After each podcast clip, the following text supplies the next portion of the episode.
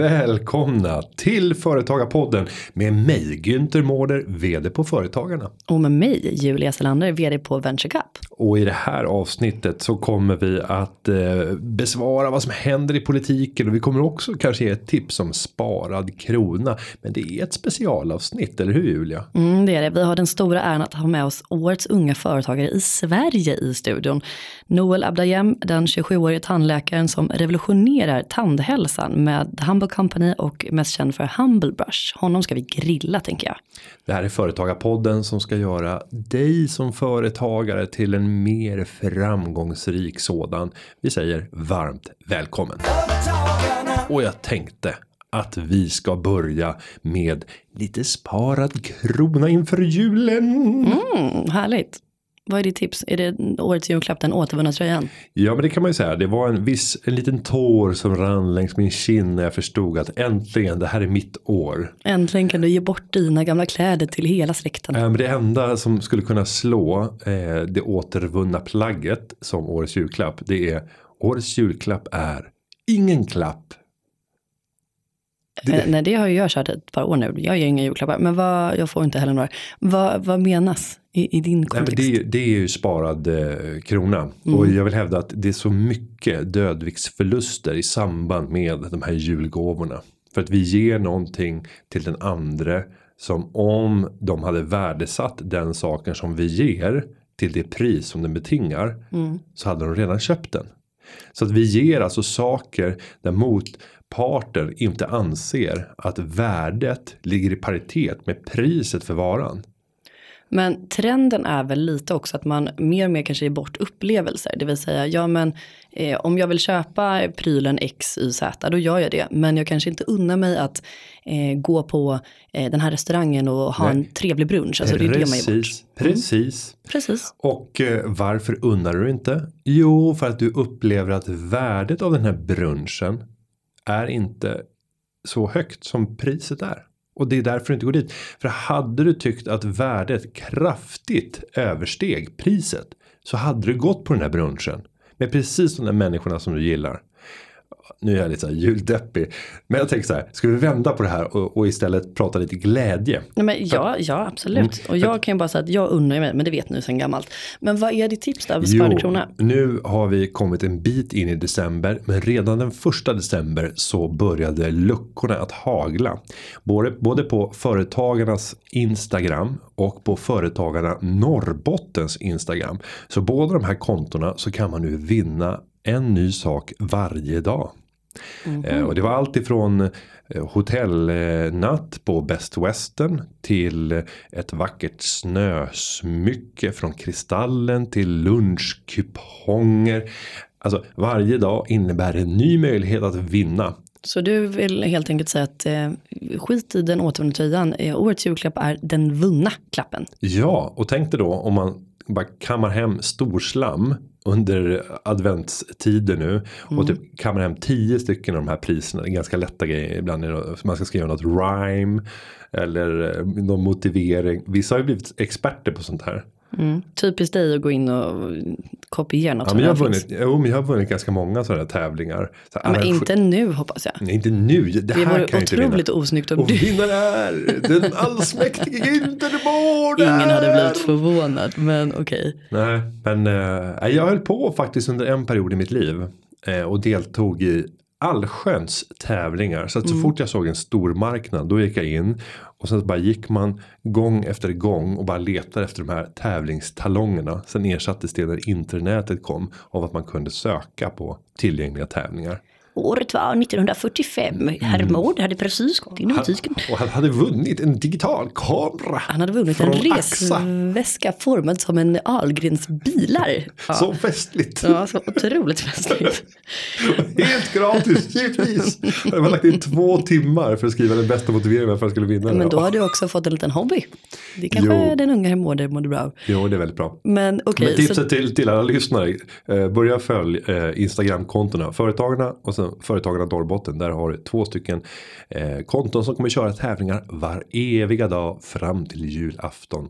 Verkligen inte sparat kronor tips. Och eh, följ även Julet Selander Ah, på Instagram. Och eh, vad heter du där? Günther Mårder kanske? Gunther Marder. Günther Mårder. Sen vill jag även som ett tips i något annat avsnitt tipsa om min jullista på Spotify. Den är väl värd att följa. Och, och ska man vara, får jag vara riktigt så här manschauvinistisk? Mm, Jag skulle vilja säga att jag skulle kunna ge en syrlig kommentar där, men jag väljer att inte göra det. Jag säger bara ja visst. Varsågod. Eh, och, och för den som följer Julia på Instagram. Mm. Nu, nu känner jag att du är ute på riktigt hal is här. Vad är det du ska säga? Vi, tar, vi gör en cliffhanger där. Okej. Döm själva. Mm. Det finns oväntat innehåll. Ja, det finns det verkligen. Men Ja. du, jag undrar en sak. Det har ju blivit lite så här att man kan nästan säga att det, att det blir lite Günthers eh, valbarometer så här efterhand. Vad, vad är det som händer egentligen med politiken? Händer det något? Ja, det är väl ett tjuv och rackarspel skulle jag säga. Det man gör nu är att positionera sig inför det som jag bedömer vara mm, den, den utkomsten. Det kommer vara en alliansregering i stort eller litet format. Där Ulf Kristersson kommer att bli statsminister. Min analys bakom det handlar om hur riksdagen ser ut. Riksdagen har idag en ohyggligt tydlig högermajoritet. Jag ska inte säga borgerlig majoritet. Men om vi tar och tittar på varje enskilt parti och hur de positionerar sig på en höger vänsterskala. Så skulle man kunna säga att det är inte bara den skalan som gäller. Utan man ska titta på andra dimensioner. Men om vi ser på de frågorna. Då en sakpolitik som kan tänkas drivas. Så kommer det att bli en högerinriktad sakpolitik. Och då är frågan. Vem vill leda en regering som ska lyda under en riksdag som är tydligt högerorienterad. Oh jag ser Julia framför mig. Nej men, nej det tycker jag inte. Jag tycker det är väldigt intressant. Men jag hade gärna kommit till skott så att säga. Jo, och därför så dömer jag ut möjligheterna att eh, Stefan Löfven eh, kommer ta ledarpinnen här och vilja fortsätta leda. Eh, för att om han gör det, då måste han göra det egentligen Liberalerna och Centern har spelat ut. Man kan skratta åt och säga så här, men Stefan Löfven borde vända på det och säga Står ni beredd? Jag står beredd att stötta er som statsminister. Annie Lööf typ, säger Stefan. Om ni lovar att inte genomföra någonting av det som stod på kravlistan som ni gav till mig. Då står jag beredd att stötta er. Jo, såklart. Men, men, men så, så funkar det ju inte. Utan man måste titta på riksdagen. Och den kravlista som Liberalerna och Centern har lämnat över. Det är ju en politik som majoriteten i riksdagen skulle ställa upp på. Och, och då måste man ju ha en statsminister som står beredd att föra den politiken som riksdagen ger instruktioner om. Annars blir det väldigt många tillkännagivanden. Ja. Men vi talar också här i podden någon gång om att det som egentligen vore ultimata kanske skulle vara just en, en sån blandning av liksom höger och sossar tillsammans. Jo, jo, det är klart att det skulle vara jättebra. Eh, om vi skulle ta eh, AIK och Djurgården. Ja, Mod-. Moderaterna och Socialdemokraterna. Ja, det hade kunnat vara jättebra för landet. Det hade blivit en politik som väl representerar folket Mm. i någon vid bemärkelse. Men det hade varit eh, mycket svårt i en, i en politisk kontext. Det De blir mycket bättre att inte ha någon regering alls tycker jag. Ja, tänk Mm. så bra det. Det är superbra. Okej, så att eh, vi får se helt enkelt. Vi får se. Och eh, en ledtråd kommer ju redan den 12 december och det ska röstas om budget. Eh, redan det är ju ett tillfälle då man kan mm, få en, en viss föraning om vad som komma skall. Om övergångsregeringen faktiskt får igenom sin budget eller inte. Men vi lär återkomma i frågan. Det sista är inte sagt. Nej, Vi det är har det ingen inte. regering. Nu, vad väntar vi oss? Vi väntar oss eh, en celeber gäst här i Företagarpodden. Ja, Och jag är sugen på, jag har liksom laddat mitt frågebatteri. Det smattrar i huvudet. Det är bra. Och jag, vad jag ser här när jag tittar ut är att han verkar ha anlänt. Så eh, vi eh, säger inte mer än så utan eh, tar en paus i inspelningen för att nu släppa in vår gäst för dagen. Då hälsar vi i studion Noel Abdayem. Välkommen till Företagarpodden. Tackar, tackar. Årets unga företagare 2018. Alltså det är ju stjärnglans här i studion. Stämmer bra, stämmer bra. Hur, eh, ska vi börja med sportfrågan? Hur känns det? Det känns, eh, det känns väldigt bra. Det var ett, eh, ett väldigt speciellt eh, moment när man fick gå upp där på scen och, och ta emot priset. Och jag förväntade mig inte det alls. Och extra kul. Och för att dra inramningen så var det den eh, 19 oktober Stadshuset. Eh, folk uppklädda till tänderna. Och eh, där så på scen så avslöjades vem som hade blivit årets unga företagare och årets företagare i Sverige. Och i tuff konkurrens får man säga att, att du vann och det känns jätteroligt att ha dig här.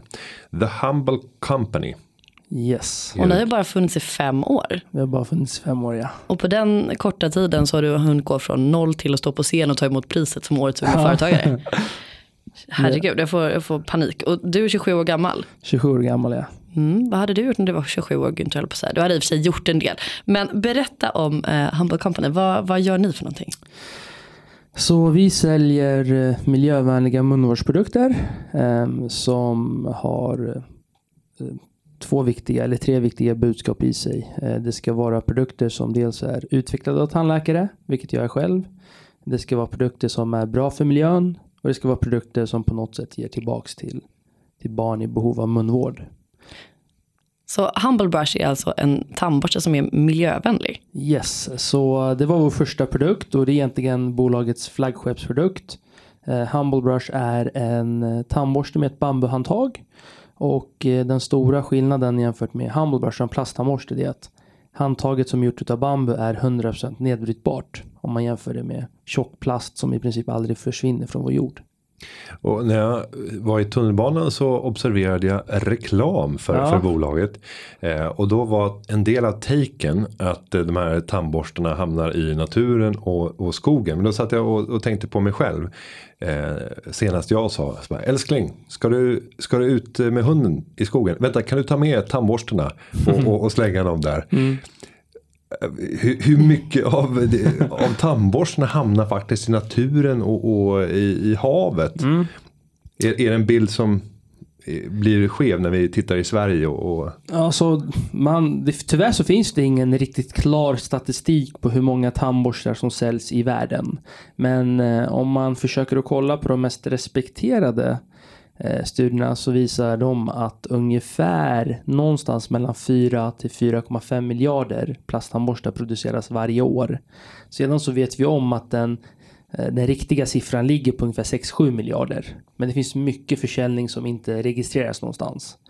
Um, och uh, jag tror att en studie vi läste, ofta så brukar det inte finnas uh, statistik för hela världen, men det brukar finnas statistik för specifika länder. Så i USA så vet vi att x antal ton plasttandborstar hamnar i naturen och i Tyskland kanske man vet att x antal ton borststrån hamnar i naturen. Men det finns ingen statistik som binder ihop hela världen. Men det man vet rent krasst sagt är att majoriteten av dessa hamnar oftast i natur eller i deponier runt om i världen. Och eh, kollar man på plast i sig, eh, plasttandborstar kommer ju oftast med väldigt eh, tjocka plasthandtag och det är viktigt att och nämna att den stora boven i en, i en tandborste det brukar inte vara hand, eh, stråna utan handtaget. För stråna de är oftast gjorda utav 2000 till 3000 tunna filament på 0,2 millimeter. Mm. Det är för övrigt det som avgör om det är en soft eller medium eller hård tandborste. Just när diameterstorleken på varje filament. Och är de i nylon? I nylon ja. ja. Så det är mer miljövänligt att ha softa borstar? Det kan man säga faktiskt. Mm. Det är det. det, är det. Mm. För att det de är ju tunnare. Eh, men det är just det här med att de tjocka plasthandtagen de hamnar oftast i naturen. Och det tar oändligt lång tid tills det faktiskt bryts ner. Men var, mm. varför hamnar de i, i naturen? Är det för att folk står och för, för då, då tänker vi kanske i andra delar av, av världen. Eh, det handlar väl om sophanteringen? Ja, I, i Sverige är vi väldigt duktiga på, på, på källsortera och allt annat. Mm. Men oftast plast eh, kan i bästa fall återvinnas men i många fall så så bränns det upp och då har vi andra utsläppsproblem. Jag tänker också att eh, en stor plastig del av tandborsten är också förpackningar som de ligger i. De Precis. är helt omöjliga att ett, komma in i och två så är det väldigt mycket plast. Precis och där har vi särskilt oss väldigt mycket vilket jag tror har varit en del av vår framgång. För vi är nog den enda tandborsten på hyllan där man inte ser självaste tandborsten. Utan man ser bara en papperskartong och en bild på tandborsten. Till skillnad från alla andra tandborstar som har den där tjocka plast dekorationen på utsidan för att visa hur tandborsten faktiskt ser ut. Men varför är det så? Det är ju... Det är, dels så är det billigt att packa eh, när man packar i plast för då kan man liksom med en maskin slå och packa in 100 tandborstar på en sekund jämfört med oss som måste sitta och packa varje tandborste för hand in i en förpackning. Eh, sedan så anser eh, inköparna oftast att det ser mycket bättre ut på hyllan när man kan se tandborsten. Att kunden faktiskt vill se tandborsten. Eh, Men vi har hållit oss ifrån plastförpackningen och sagt att vi vill inte packa tandborsten i blister pack som det kallas. Utan vi vill ha den i en, en vanlig papperspåse där den är isolerad av hygieniska skäl. Och sedan därefter in i en papperskartong som visar bild på produkten och även lite text om konceptet. Ja men det känns som att det har blivit lite motsägelsefullt annat att ha dem i plastförpackningar. Vi har ju vissa konkurrenter som, som packar sina bambutandborstar i, i, i plast. Och Mm. man ser ju hur kunderna bara ratar ner dem. Jag vet inte varför de inte ändrar på det. Men jag tänker, du är ju uppvuxen i en familj som har varit företagare inom godisbranschen. Yes, stämmer och bra. jag som älskar storytelling, var det därför du började med, med Humble Company och Humble Börs? Eller hur började allting? Eh, Det började väl med att jag har, eh, jag har en, jag kommer från en entreprenörsfamilj. eh, Och här i Sverige väldigt duktiga morbröder som tillsammans med, med min pappa drev en, en godisgrossistfirma.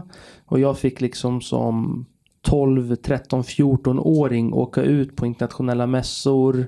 eh, Stå och pitcha in godisprodukter eller leta efter nya varumärken. Eh, och det gav mig lite förkunskap vid en ung ålder kring vad en streckkod är, hur man får fram en streckkod, vad en display är, eh, vad storleken på en pall är och allt sånt som man troligtvis inte ens lär sig i skolan. Um, och uh, jag höll väl på med det där eh, under både högstadiet och gymnasietiden.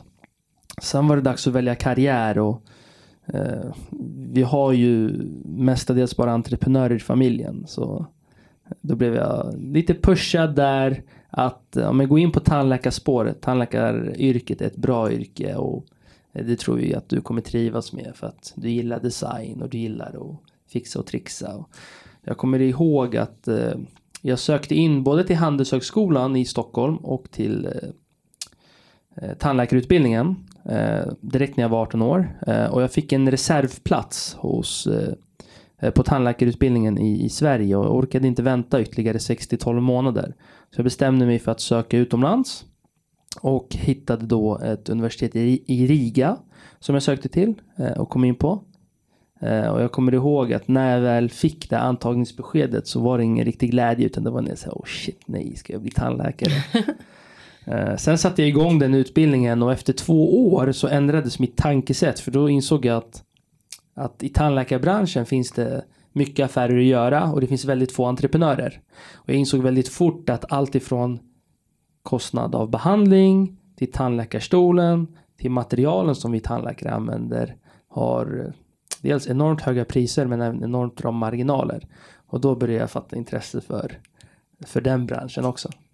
Och, och jag, nu får du säga vad du har gjort för analys. Men jag kan nog inte komma på någon annan tandläkare. Som har valt att sadla om och liksom satsa på entreprenörskarriären före. Nej. ha, har du något exempel? Ja, det är väl eh, Dr. Alban som, som, som bestämde sig för att, eh, för att gå ut och sjunga istället för att Du- borra i tänderna. du och Dr. Alban. Ja, Dr. Alban. Ja. Men det är faktiskt en, en intressant analys. För kollar du på de största tandläkar eh, eller de privatägda tandläkarklinikskedjorna i Sverige så är det i princip ingen som ägs av en tandläkare. Eh, Alla de här stora kedjorna drivs av affärsmän i princip. Mm. Sen, är, sen är det ju många som driver sin klinik och är företagare ändå. Absolut, absolut. Men, men, när man tänker på produktutveckling Mm. även inom den bransch man är i så väldigt sällsynt. Men någonting som du inte har nämnt om hittills det är ju ert högre syfte också med eh, bolaget för det finns ju någonting vid sidan av. Absolut. Ehm, så eh, anledningen till varför jag faktiskt startade upp eh, Humble och döpte det till Humble var för att vid ett tidigt stadie från dag ett sa vi att eh, varje gång vi säljer en produkt så ska vi faktiskt hjälpa barn i nöd. Och där fick jag en hel del inspiration från eh, en herre i USA som heter Blake Mikoski som har startat ett bolag som heter Tom Shoes. Eh, och det var ett bolag i USA som startade 2007 och de ville i princip förändra att, att barn som inte hade skor på sig skulle få skor. Eh, så jag tänkte att om jag kan väl köra samma koncept för tandborstar och faktiskt göra tandborsten miljövänlig på samma gång så att jag bara får in win-win-win koncept. Eh, så eh, det har med utvecklingen lett till att vi idag har en ideell organisation som heter Hammondsman Foundation Hammondsman Foundation är en svenskregistrerad organisation som drivs av personer, eh, tandläkare utanför bolaget. Den enda som är aktiv i den organisationen är jag själv som fundraiser. Eh, och eh, Foundation i sin tur är idag eh, huvudsponsor till 15 olika organisationer runt om i världen. I Sverige är vi bland annat huvudsponsor till Tandläkare utan gränser och A Child Smile. Och det vi gör det är att vi insåg vid ett väldigt tidigt stadie att eh, vi vill göra förändring på riktigt. Och när jag var på Jamaica, då fanns ju inte Handbollsman Foundation. Då åkte vi oftast ner och, och, och, drog ut tänder på, på barn som hade dåliga tänder. Och visst, vi gjorde en, en del utbildning, men vad händer sen efter att vi faktiskt åker hem? Och det är där vi försökte tänka om med Handbollsman Foundation. Så då åker vi ner till våra projekt och vi gör inte någon direkt behandling, utan vi försöker att implementera förebyggande åtgärder. Och inte bara med det här basala som att förklara varför man ska borsta tänderna utan även förklara varför man får hål. Försöka träffa politiker och regeringsnivåer och faktiskt få dem att ändra sitt tankesätt kring varför barn faktiskt har hål i händerna. Eh, hål i tänderna, inte mm. händerna. Så där går en del av eh, omsättningen. Precis. Eh, kollar man eh, historiskt sett så har ungefär någonstans mellan 15 till 25 procent av vår omsättning gått direkt till Handbollsman Foundation för att bygga upp och stärka den organisationen. Men idag så har vi sagt ett mål på att mellan 2 till 4 procent av vår omsättning ska gå till Handbollsman Foundation plus alla produkter som de kan tänkas behövas. Och i år så landar den siffran på ungefär 2 miljoner som går oavkortat till Handbollsman Foundation. Wow, Imponerande. Ja, det är häftigt. Och sen tänker jag så här att, att sälja en sån här produkt eller produkter. För ni har även vidgat. Jag har sett att mm. det fanns tandkräm, lite eh, tuggummi. Jag misstänker att ni kommer bredda det där sortimentet också. um, men ni måste ju ligga på en annan prisbild.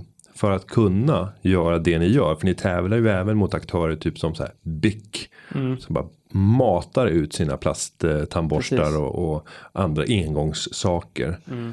Eh, hur kan man liksom hitta ett segment i den här marknaden som gör att människor står beredda att betala ja hur många gånger mer mm. jämfört med de billigaste alternativen. Vad pratar vi om för ratio här? Alltså det, det, det som jag överraskades av var att i många länder så kan vi faktiskt gå in och tävla i, i nästan samma prisklass som konkurrenterna. Och jag får oftast frågan hur. Men jag brukar ställa om den frågan och säga ställ inte mig frågan hur vi tjänar pengar. Ställ istället frågan till plastkonkurrenterna och fråga hur mycket pengar de faktiskt tjänar. Eh, så kollar vi generellt sett i Sverige så säljer vi en, en eh, bambutandborste på ICA för ungefär 29 29,90. På apoteken för 33-34 spänn. Det är ungefär vad man betalar för en plasttandborste. I Norge säljer vi för 39 norska kronor. Men Colgate säljer även för 39 norska kronor. Eh, så vi försöker hela tiden att försöka hålla en prisbild som inte skiljer sig mer än 10 till 15 procent jämfört med eh, plastkonkurrenterna. Och det har egentligen varit mitt motto sedan dag ett att eh, vi skulle vara ett bolag som säljer miljövänliga produkter som dels kan tävla i samma prisklass men som även kan anpassa sig och säljas till om man nu får kalla det för masskonsumenten. För jag själv kanske inte var en miljöaktivist på den tiden och jag är säkerligen inte en miljöaktivist idag. Men bolagets motto har alltid varit att det spelar ingen roll om du, om du kör en finare bil eller käkar kött då och då. Men försök ta det här första steget. Börja med din tandborste. Och det var den approachen vi tog. Så på vår branding så skriker vi inte ut eko. Utan vi försöker egentligen göra eh, eko snyggt och eh, tilltalande. Mm. Det ska vara lätt att göra rätt. Precis. Vad tänker jag Mm, du nämnde också att det finns lite olika kringprodukter som man kan Mm. kika på. Jag har en fråga. Och det kanske inte riktigt har med saken att göra. Men jag undrar över det här. Du som ändå har koll. Eh, alltså jag tänker att tuggummina är ju eh, säkert sockerfria då, eller? Mm. Stämmer bra. Varför går det inte att behålla smaken på sockerfria tuggummin, eller tuggummin överhuvudtaget? Alltså det är bara mint som funkar längre tid. Allt annat försvinner på typ tre sekunder. Mm. Vad beror det på? Eh, nu är inte jag eh, specialist på de kemiska formlerna etc. Men det jag vet om är att i vårt tuggummi så använder vi eh, Vårt tuggummi är i princip gjort utav fem olika träd. Mm. Och eh, den största skillnaden ligger i att vi använder inte plastgummibas. Så all tuggummin är faktiskt Tuggar har plastgummibas i sig. Det vi istället har introducerat är något som heter chickel, chickelgummibas. Och det är naturligt nedbrytbart. Så det är den stora skillnaden. Och konsumenterna vet inte om det men man, man tuggar faktiskt på plast. Men alltså det här är så roligt. Min morfar eh, brukar alltid säga till mig när jag var liten att nej men ät inte tuggummi, de är gjorda av bildäck. Och jag bara, nej det är de inte. Men lite rätt Det hade han ändå. ja, absolut, det hade han. Och, och det är just det när man tar sig in på smaken. Eh, där försöker vi få vår naturliga smak från ja, olika ställen i naturen. Och man Mm. inser väldigt fort att visst, man kan börja tugga på tuggummit och smaken håller sig kanske i 5-10 minuter. Men är det naturligt så försvinner smaken därefter. Om, om smaken faktiskt håller sig i i en, två, tre timmar då är det inte naturliga ämnen där i utan olika typer av konserveringsmedel och Jag känner mig, Sluta med det. ja men jag, ja gud jag tuggar bara 10 minuter annars får man ont i magen Ja. Günther, så är det. Jaha. Men eh, tack, jag var väldigt nyfiken och känner mig nöjd med det. Men du är ju företagare och eh, en grym sådan. Finns det någonting som du upplever är svårigheter som du kanske inte var beredd på när du startade just med att vara företagare? Dels så vill jag, vill jag först nämna att eh, vi har ett väldigt bra entreprenörsklimat i Sverige. Det var relativt eh, enkelt för mig att bara gå in på verksamt.se och eh, läsa mig till kring hur bolaget skulle sättas upp, eh, vilka, F-skattes, eller vilka skattesedlar som behövdes när skatten skulle betalas etc. Men det jag kan tycka är lite jobbigt idag det är att Det kan vara att en myndighet som Statistiska centralbyrån ska samla in statistik. De har ju liksom jagat mig efter statistik i snart tre år.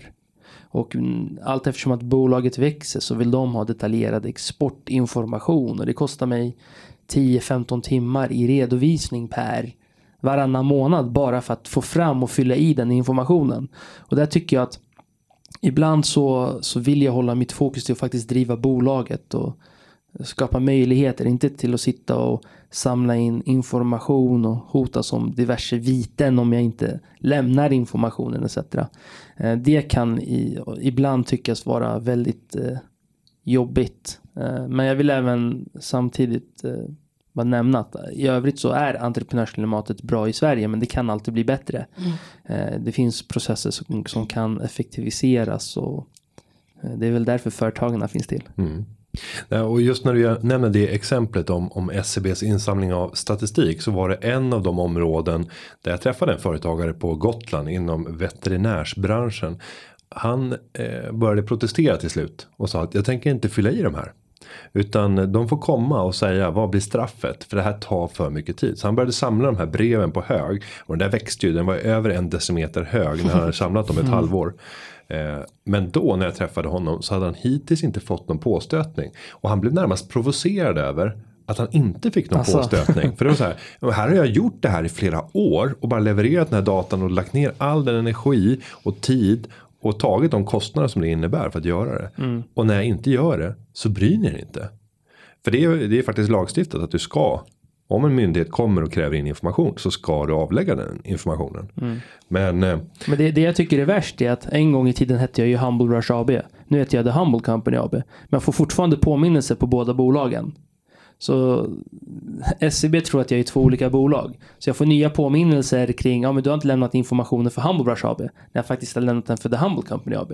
Så då krävs det ytterligare timmar för att faktiskt ta upp telefonen och ringa någon som inte vet vad jag pratar om och så bränner man bara mer tid på det och blir irriterad och sen månaden därpå så kommer det ytterligare en påminnelse till Humble Brush AB. Men jag tänker, hur ser de här rapporterna ut? Är inte de ganska liknande? De är rätt så liknande men det är hela tiden, dels så vill de ha, det är inte bara en typ av info de vill ha. De vill ha dels, kan vara inköp, det kan vara utrikeshandel, det kan vara Mm. löner, det kan vara, det kan vara allt möjligt. Jag bara tänker att de borde kunna digitalisera och ha någon slags grund, eh, liksom, rapport som de bara, har någonting avvikit jättemycket, ja eller nej? Och så, Ja, men typ. eller köra. bara att, att de bara bygger in eh, integrationer med affärssystemen. Ja, så det att man bara tänker. klickar, ja men exportera den här skyddade datan till SCB, klart. Mm. Och så får de kanske göra jobbet istället för att jag ska sitta och göra en rimligt. detaljerad redovisning för SCB. Om jag inte gör det så hotas jag med ett vite på 30, 40, 50 tusen. Ja, eller det vad är inte. Ja, för pratar vi ekonomisk data då borde man kunna gå in i redovisningssystemet. Och där har du en CIE-fil som du kan exportera till ett annat program. Precis. Tänk dig att bara kunna få en fråga. Är det okej att den här appen eller den här går in och hämtar den här informationen precis som det är på telefonen? Är det okej att de får tillgång till dina kontakter, din kamera och din mikrofon? Ja, om användarupplevelsen blir bättre så tycker jag att det är okej. Men att kunna visa då att ja, det är okej att ni går in och hämtar och så innan det informationspaketet skickas iväg så kommer det upp en information. Det här är den data som nu kommer att lämna systemet till i det här fallet SCB. Eh, Det borde ju närmast vara Ja, det tycker jag. Det känns lag som att att det verkligen lösningen. borde vara så. Men det värsta av allt är väl att jag som faktiskt söker statistik, den statistiken kan jag oftast inte få ut från SCB. Så jag måste gå till andra typer av företag som Nielsen etc. och faktiskt betala 150 000 för att få ut statistik som jag faktiskt kan använda. Så det är ibland lite skrattretande. Mm. Men du nämnde ju även att det är bra företagarklimat i Sverige. Mm. Visst är det så att ni börjar kika på även andra marknader? Ja, eh, dels tycker jag att handeln inom EU har funkat eh, perfekt i princip. Eh, men vi har ju en marknad som vi tagit oss in på, vilket är USA. Och där är ju allting helt annorlunda. Vi är kanske vana med att kunna ja, men swisha en betalning som privatpersoner eller öppna upp ett bankkonto med bank-id eller vad som. Men där jobbar de ju fortfarande med checks och debits liksom. Och så det har, varit, det har varit annorlunda men mm, det är en väldigt eh, kul marknad att ta sig in på. Men så man kan köpa Humble Bars i USA nu? Absolut. Um, vi har uh, arbetat oss in på den amerikan... Eller innan jag tar upp den the good story så är det viktigt att nämna att vi faktiskt försökt ta oss in i USA i fyra år. eh, med ett par misslyckade försök. Eh, och det jag insåg för ungefär ett år sedan, ett och ett halvt år sedan var att om vi inte öppnar upp ett eget kontor i USA vi kommer inte kunna hitta en så kallad distributör som ska ta hand om om ett land som är, är uppdelat och är lika stort som Europa. Liksom. Eh, så vi ändrade strategi där. Hittade en, en duktig kille som heter Jimmy eh, som öppnade upp vårt amerikanska kontor i San Diego. Så Jimmy har sedan ett och ett halvt år med sitt team drivit den amerikanska marknaden och eh, de goda nyheterna är att nu i mars så lanserar vi bland annat hos Target och Walgreens i USA. Några av de största kedjorna i landet. Men gud vad bra jobbat. Mm. Snyggt. Och tips till andra företagare som vill ge sig in på den amerikanska marknaden och sälja mot konsumenter. Yes. Do's and don'ts. Uh, uh, do's and don'ts skulle jag säga är att amerikanerna kan inte bry, de kan inte bry, de bryr sig inte ett dugg om vad som händer i Europa. Så om du har sålt en miljard tandborstar i Europa, det spelar ingen roll i USA. Utan vad har du gjort i USA? Det är det som är det viktiga. Eh, do's and don'ts är att eh, inse att eh, man gör affärer på andra sätt i USA. Eh, det tar mycket längre tid än vad man är van vid eh, här i Sverige eller Europa för den delen. Um, oftast så, om man talar om, om vårt exempel där vi faktiskt är i dagligvaruhandeln så, så brukar det i många fall inte finnas en direkt kontakt till inköpare utan det brukar finnas en så kallad broker där mittemellan som hjälper till med, med allt möjligt. Eh, och sedan så är det viktigt att tänka att Även om USA är en enorm marknad så är rotationen i butikerna betydligt lägre än i Europa. Så bara för att man kommer in i 10 000 Walgreens butiker så ska man inte förvänta sig att det är 10 000 ICA butiker. För rotationen är ungefär en fjärdedel av vad den är hemma i Sverige. Så det är en viktig sak att tänka på. Och, när och vad menar planerar. man med rotationen? Rotationen, det menar jag med att i, i Sverige, i ICA kanske jag har krav på mig att jag måste sälja två till tre tandborstar per vecka per butik. Walgreens har precis satt målet för vad, vi, vad de är nöjda med att vi når och det är 0,3 borstar per vecka per butik. Är det för att det är mycket större utbud eller? Det är större butiker, eh, utspridda i landet med mindre besökare i princip. Okay. Um, men i övrigt, mitt tips är att satsa på, på USA som totalmarknad. För när man väl tar sig in i marknaden så är möjligheterna enorma. Och om vi går tillbaka och du fick vara rådgivare åt dig själv 2013 med de kunskaper du har idag. Mm. Vad hade du gett för råd till den här unga herren som precis hade startat sitt bolag? Uh, mitt råd hade väl varit att uh, kanske borde anställt mer vid tidigare stadie. Inte försökt ta, ta mig an alldeles för mycket själv. Um, mitt råd hade kanske varit att satsa lite mer på det administrativa bakom bolaget. Skydda varumärken i rätt utsträckning i rätt land. Um, ja, effektivisera lite. Jag, jag, vet inte, mm. det är mm. väldigt lätt att vara, vara efterklok. Men jag känner samtidigt att de misstagen jag faktiskt gjort har, har format mig som, som entreprenör. Um, och um, det var väl nyttiga misstag att göra. Och nu om vi tänker framåt så funderar jag på vad kan vara de största hoten för er. Och ett uppenbart hot och det finns väl redan idag. Det är ju liksom kopiering. Av, av både koncept och produkter. Mm, så att det blir mm. snarlikt.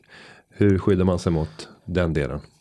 Um, bra fråga. Um, det är ju en tanke jag går med väldigt ofta. Uh, fördelen som vi har idag är att det finns inte många maskiner som klarar av att göra bambutandborstar. Så vi gör ju bambutandborstar för hand idag. Och det har lett till att våra konkurrenter, de är ju djupt investerade i, i sina automatiserade maskiner som gör plasttandborstar. Så det enda de egentligen kan göra är att de byter ut plastpartiklarna mot något material som har mindre plastartiklar i sig. Men det är fortfarande plast. Och det är väl det vi har sett konkurrenterna göra nu det senaste året. Att de har lanserat så kallade miljövänliga tandborstar som fortfarande innehåller en stor del plast och om de hamnar i naturen så stannar de i naturen.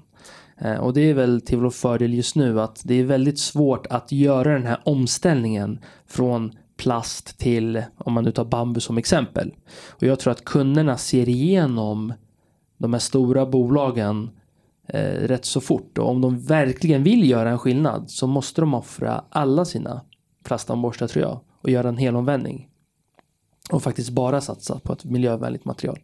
Spännande. Finns det någon chans tror du framöver att man kommer kunna göra 100% nedbrytbara tandborstar? Att man även gör strån av något eh, material som, som liksom är miljövänligare? Eh, det, det tror jag. Eh, teknologin går ju framåt och jag tror egentligen att framtiden kommer förhoppningsvis att ta fram något typ av substitut till vanlig plast som faktiskt är nedbrytbart.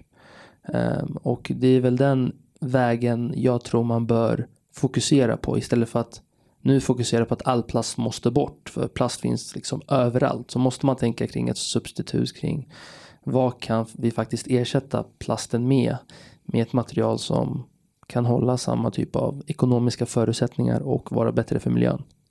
Ehm, men absolut, jag tror och hoppas att det kommer komma ett material som gör att även stråna kan vara nedbrytbara för oss. Då är jag ganska övertygad om att eh, ni kommer vara med och ha ett finger i det spelet. Absolut, absolut.